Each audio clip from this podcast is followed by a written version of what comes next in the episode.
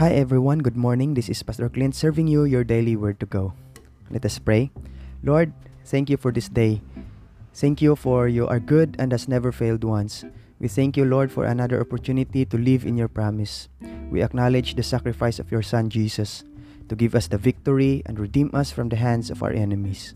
Lord, we pray that your Holy Spirit would be upon us today. Have your way, Lord Jesus, and let your will be done. In Jesus' name we pray, Amen and Amen. Our word for today is taken from Joshua chapter eighteen, verses one to four. The whole assembly of the Israelites gathered at Shiloh and set up the tent of meeting there. The country was brought under their control, but there were still seven Israelite tribes who had not yet received their inheritance. So Joshua said to the Israelites, "How long will you wait before you go, before you begin to take possession of the land that the Lord, the God of your ancestors, has given you? Appoint three men from each tribe. I will send them out to make a survey of the land and to write a description of it, according to the inheritance of each. Then they will return to me." The word of the Lord. Amen. Praise be to God.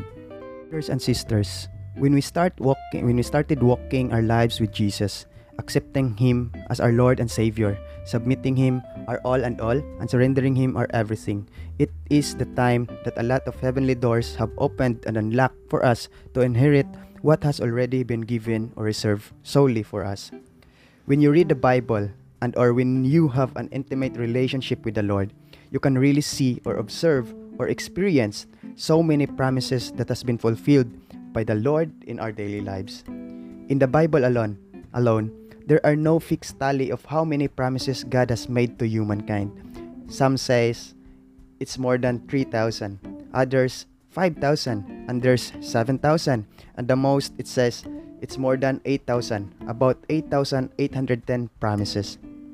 But nevertheless, no matter how much thousands of promises He has made, one thing is for sure, we cannot really count it off, because He has also made specific and personal promises to each and every one of us. For sure, He has something for each and every one of us. And in fact, it really doesn't matter if how much promises He has made, because even if He promised more than a thousand, more than a million promises, we are assured and confident and have been, and have been a witness to Him that He is a faithful God and He will never ever fail, and all of these promises is and has always been a yes and amen. In our word for today, we can see that there are still tribes, seven tribes, that has failed or were not able to receive their inheritance yet. Joshua said to them, "How long will you wait before you begin to take possession of the land that the Lord, the God of your ancestors, has given you?" In other translations, it says, "How long are ye slack, or how long will you be slack to take possession of the land that the Lord, the God of your ancestors, has given you?"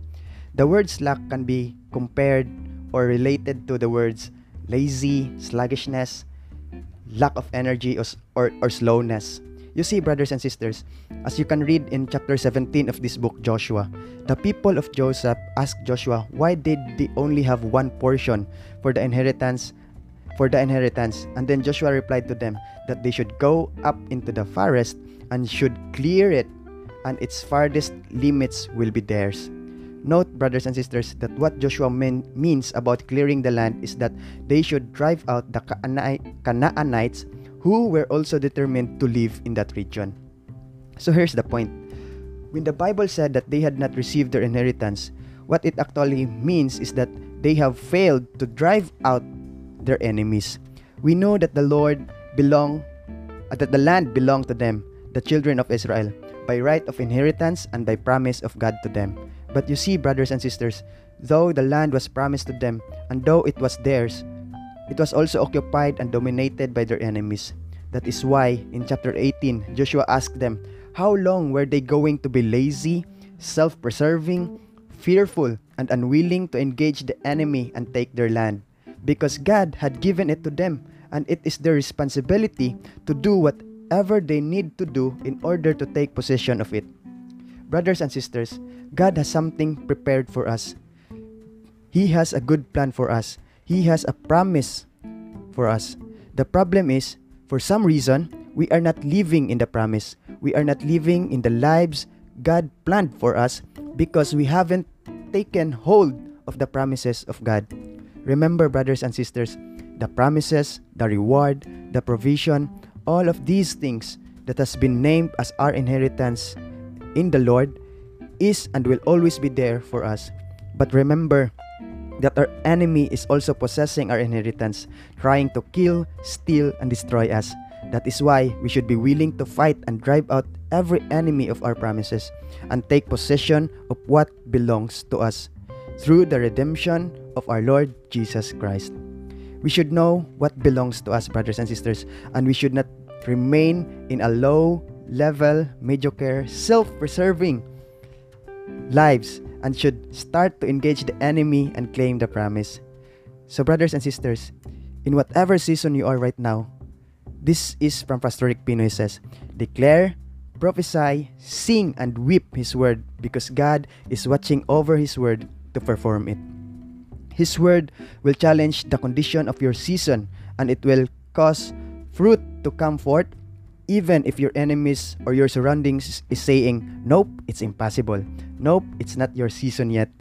It's dry and cold season. But remember, brothers and sisters, God says, nope, I'm looking for those who will stand and declare my word, and those who will have correct perspective. And I'm looking to partner with those who will just simply declare, believe, and prophesy my word, and I will watch over it to perform it. Brothers and sisters, start engaging the enemies and claim the promise of the Lord. Whatever season you are right now, do not fear, because no one can be against us. We are victorious in Christ Jesus, and that the promise is already ours. We just need to claim it. In Jesus' name, in Jesus' name. Brothers and sisters, what areas of your life are you are fearful to claim victory? Let us pray. Father God, first and foremost, we honor you, we praise you, and we glorify you. You are a faithful God, Jesus. You are trustworthy. Lord, we thank you for redeeming us and giving us promises that cannot be taken away by the enemy. Lord, we pray that you may open our eyes, that we may see all you have promised and given to us. We may, like be Jeremiah, that have seen correctly, for you are watching your word to be fulfilled in us. Lord, we pray that you will encourage us and work on us today. This is this we ask in the name of Jesus Christ. We pray, amen and amen. God bless everyone. Go with God, because God goes with you.